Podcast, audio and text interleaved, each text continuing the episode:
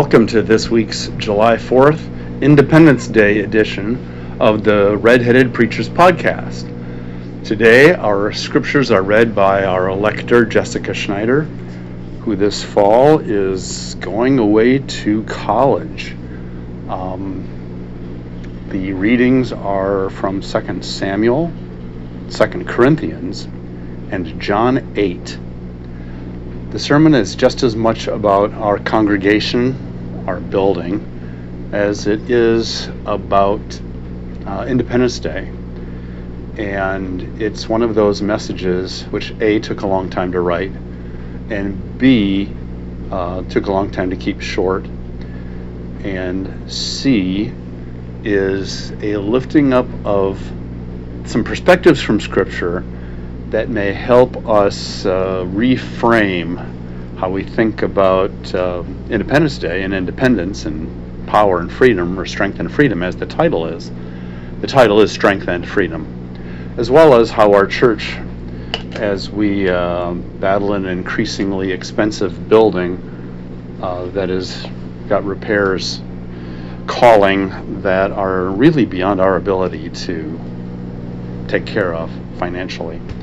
So I, I talk about that without getting, you know, into the, the weeds. So I hope you find this message enlightening and a blessing as we think about on Independence Day or the days after strength and freedom.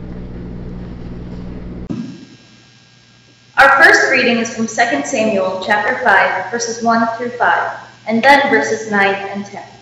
After the prophet Samuel and the Lord had given up on King Saul, anointed David as the next and true king, and then a battle in which Saul died, it was time to make David's rule official, accepted across all of Israel, and Jerusalem made the capital.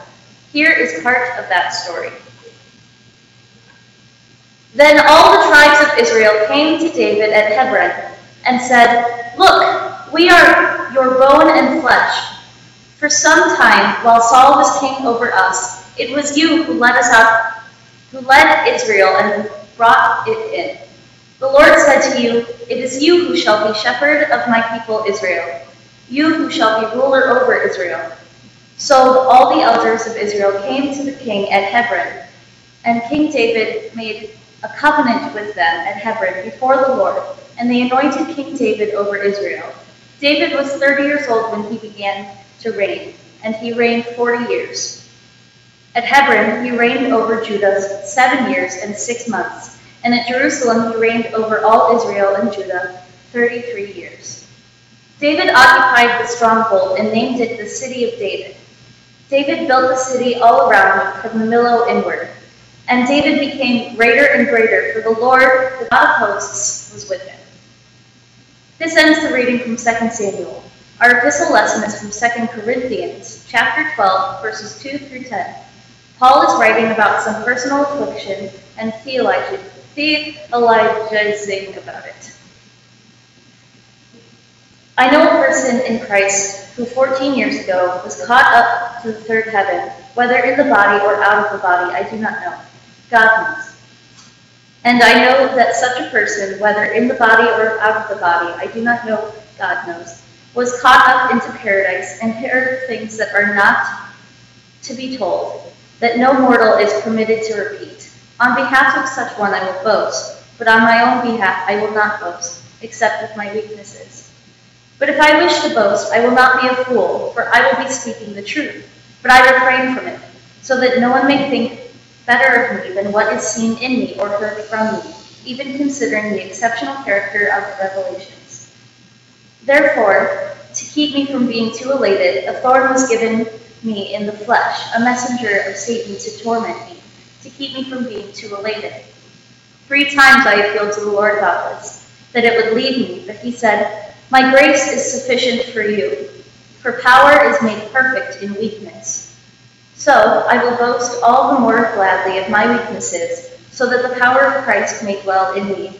Therefore I am content with weaknesses, insults, hardships, persecutions, and calamities for the sake of Christ. For whenever I am weak, then I am strong. This ends the epistle reading. Today it comes not from the lectionary suggested in Mark 6, but from John 8, verses 31 through 38. Jesus has been discussing things and disputing things with some of his fellow Jews.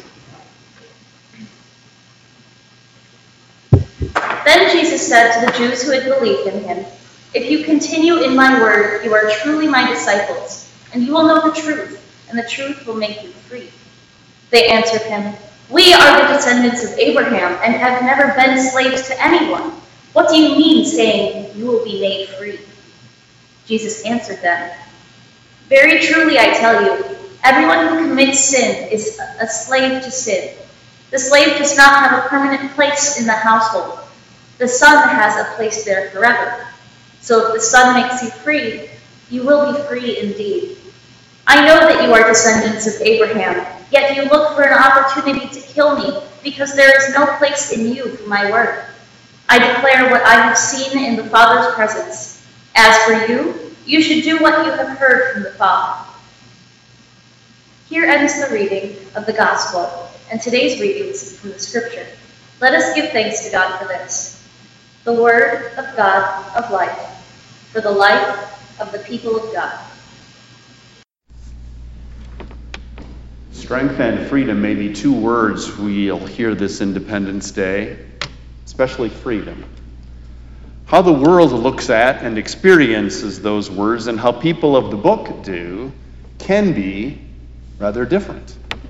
I picked these passages with an eye towards a more faithful understanding of this celebration through the lens of the scriptures in hopes they would illumine our hearts and minds about our nation since its inception. How have we been strong? And what does freedom mean? I never did really agree with Roger Miller's lyric sung by Kristofferson and Joplin, among others. Freedom's just another word for nothing left to lose. But we all have our definitions. What's ours, especially on Independence Day, and when ample access to voting and the legitimacy of voting are threatened in some places. And veering a little, but staying with this idea of what the scripture is giving us about strength and freedom, if you have been part of recent discussions about this congregation and this building, and there's another one, as Jen said in the announcements on Thursday. Um, and by the way, uh, that's our building and the congregation are not identical. Uh, you might want to stick around for this. It could shine some light on how to prayerfully seek strength and freedom for our church and our forward progress and process. Because, like I said, how our society experiences and thinks about strength and freedom do not have to mesh with the New Testament teachings. With time being short, and my having preached often enough on what I see as risks to our democratic republic, I, it also is pro, apropos for me then to spend some time on the current situation with St. Peter's UCC and these passages. Strength. Oh, it's good to feel strong, to know the satisfaction, for example, of reaching a level of pounds you can lift miles that you now can walk or run, to succeed in athletics, in ministry, in a career path, on a stage, or to be relieved of a recent bout of depression, unto feeling pretty darn good and strong. Strength is often linked to accomplishments, whether they are known to others or are private within ourselves. With some humility, and thanks to God, we can still say, We did it. I included the passage from 2 Samuel because it showed David's uh, the fulfillment initially of his ascent to power and establishing it in Jerusalem. He is now starting his rule of both Judah and Israel, which will become remembered as half of Israel's golden age. Strength in an earthly understanding, but also because, as the passage ends, the Lord, the God of hosts, was with him. David acknowledged that. Power from a worldly view with David's faith seeing a spiritual dimension. Then comes, not in our scriptures, but in the scripture, the prophet Elijah. He's on the run after the big contest against the Baalites in Mount Carmel. Elijah and the Lord triumph, totally spent. Jezebel puts a hit out on him, he runs away. And he is just wiped out. Jesus, on trial, stripped naked, whipped, and crucified for all the pilgrims coming into Jerusalem for Passover to see. And then Paul writing to the Corinthians, speaking of the tribulations of ministry, elation at mystic revelation, and then the thorn in his side tormenting him. These are not about strength. Unlike the story from 2 Samuel, they tell stories of weakness. Yet in weakness, God's power can be demonstrated on Calvary. Jesus did not end his life by saying, I did it, but it is finished. And into your hands I commit my spirit. It is complete. Paul, in his misery, which the Lord did not remove from him, did not say, Oh, I'll get by, or the Lord will deliver me. They did, Paul and Jesus did, however, like Elijah in his own way, centuries before, experience strength from outside themselves, power from God to keep to power from God given to them to keep working God's purposes out. And speaking of Jesus, talk, we can see the sort of oxymoron of strength in weakness. God's power in this case, works, God's power or strength, works in the weakness of the cross, which shows that love is the most powerful thing in the world. In Jesus Christ, weak, in agony, dying. God's love for us sinners is doing one of, if not what the most profound things that he came to do bring the forgiveness for all of our trespasses, all of our sins. His death washes us clean. Even in the Hebrew Scriptures, it was the shedding of blood that made atonement for sin. And forgiveness makes reconciliation with God a reality. A bridge is built, has been built for you and me to walk back to God and stay there. And having communion gives us food for that journey and that residence. To the mocking world, at Calvary, it was ultimate weakness at the hands of fearful, business as usual power. In God, it was strength to achieve God's greater design, which is restoration, peace, love, and so much more. Strength in weakness. Paul, I appeal to the Lord about this that it would leave me. Let this cup pass from me. Get away, this thorn out of my flesh, which we still are not positive what that was. But he said to me, writes Paul, My grace is sufficient for you. For power, and another in other ancient authorities say, my power, for power is made perfect in weakness. Later, Paul summarized, So I will boast all the more gladly of my weaknesses, so that the power of Christ may dwell in me. Therefore, I am content with weaknesses, insults, for the sake of Christ. For whenever I am weak, then I am strong. Before moving to freedom, I want to point out the use of the word in. Linda Belleville wrote, she wrote a whole commentary just on 2 Corinthians, and she said about this Paul's statement is a rather startling one. God's power neither displaces weakness, get out of here, nor overcomes it. On the contrary, she writes, it comes to its full strength in it. At, at issue is how God manifests God's power. Indeed, God's power is, and she put in italics, made perfect in weakness. She teaches these very weaknesses afford the opportunity afford the opportunity for the power of Christ to rest. And she's quoting the to rest on him. The verb episkenao actually means to make one's quarters in or to take up one's abode in. So God's power not merely rested on or over Paul, she writes, but took up residence in him. The point throughout has been that Christ's power has, has perfected in, not in spite of, weakness. And for me, the starting point to, to comprehend this is still Jesus Christ crucified. You and I go through some pretty grueling things in life. Some of you are doing so right now. We go through weaknesses. And probably not as a consequence of our discipleship, but it could be. That was Paul's case, Jesus' case. But you and I in St. Peter's facing our financially untenable cost of structural repairs while maintaining our missions and ministries in this place, facing our weakness, can look at this as a time to seek.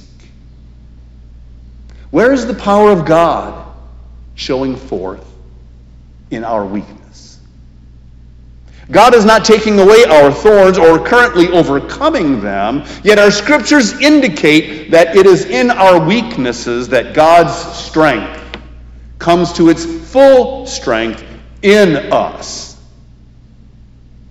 So let us open the eyes of our minds and souls for that and see what there is strength and freedom.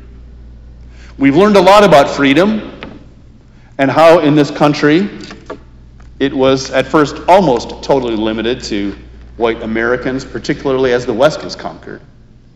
Most of us have been confronted as never before how unfree it was to be black in these United States and people of color. And these are ongoing forums and understandings where we pray progress continues to be made in the name of the Creator of us all, and the Jesus who died for us all, and the prophets who cry out for justice.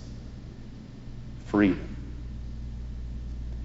In the Bible, when we run into freedom, it's tied to history mostly. The exodus of the slaves from Egypt, freedom lost to Judah as the people were taken into Babylonian exile continued throughout the Roman Empire in Christ's time. But it also brings our minds to that famous phrase seen at colleges and quoted by politicians the truth shall set you free. Again, thinking about St. Peter's, what can that mean for us? You know me, let's look at the larger passage. There is a reference to believing in Jesus, to faith in the person, not merely intellectual assent to the teaching.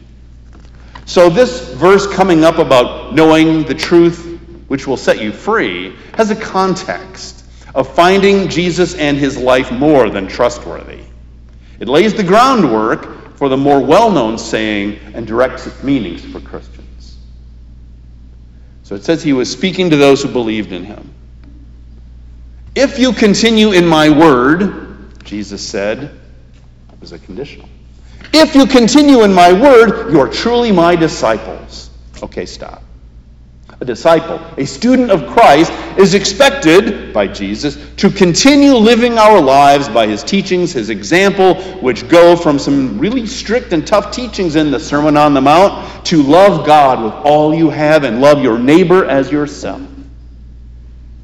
First John talks about Christ's commandments not being burdensome and lays that out. Love God and love your neighbor as yourself.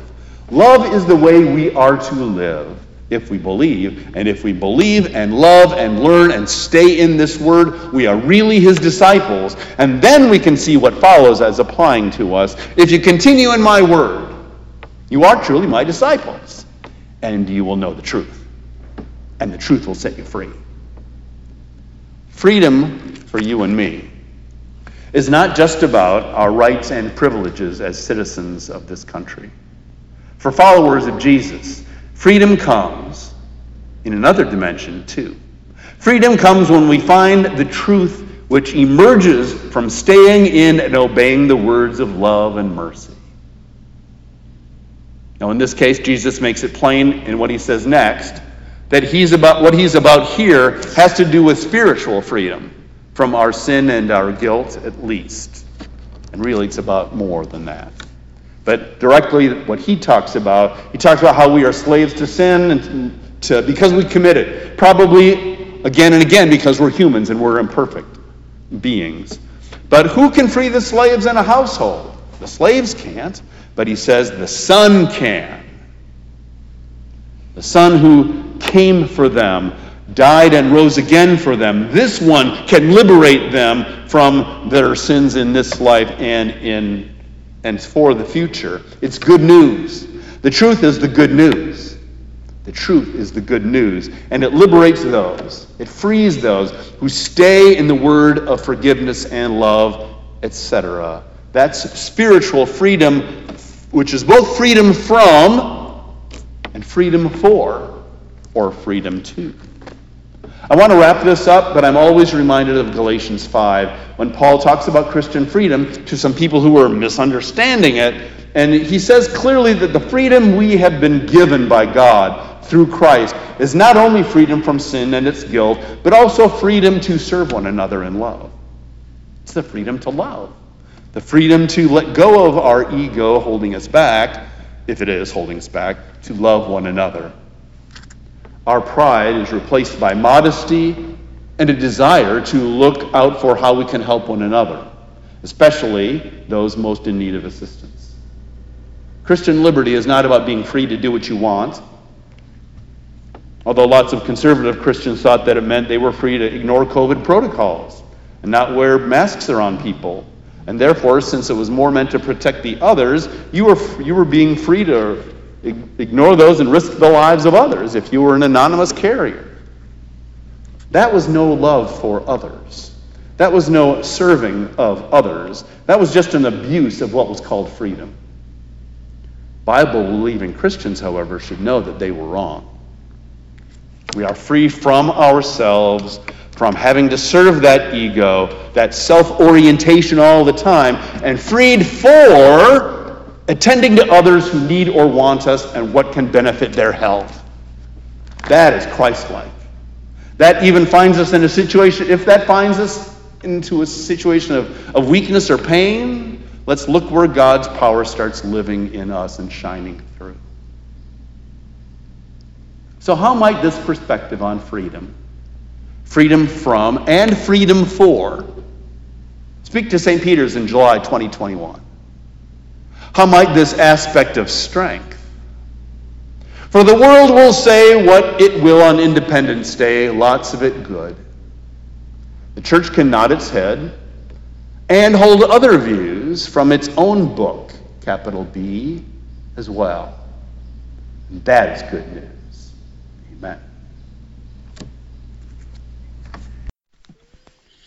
Hello again. I hope, though, the message wasn't uh, so much about Independence Day or some of the themes of Independence Day, that you still got something out of the message. It was a different take. You know, I've been preaching for a few decades, and sometimes a different take is what speaks to you. Next week will be July 11th, the heart of summer, and the gospel passages are going to be out of 2 Samuel again, and the gospel according to Mark. And that's it. There will not be an epistle reading. And um, I don't know what I'm going to do with those readings, but I'm going to do my. Uh, I'm going to do the best I can under the influence of the Holy Spirit. So thanks again for listening. And if you like this podcast, uh, feel free to talk to others about it. And uh, that'd be appreciated too. Thank you once again and may God bless your week. Bye.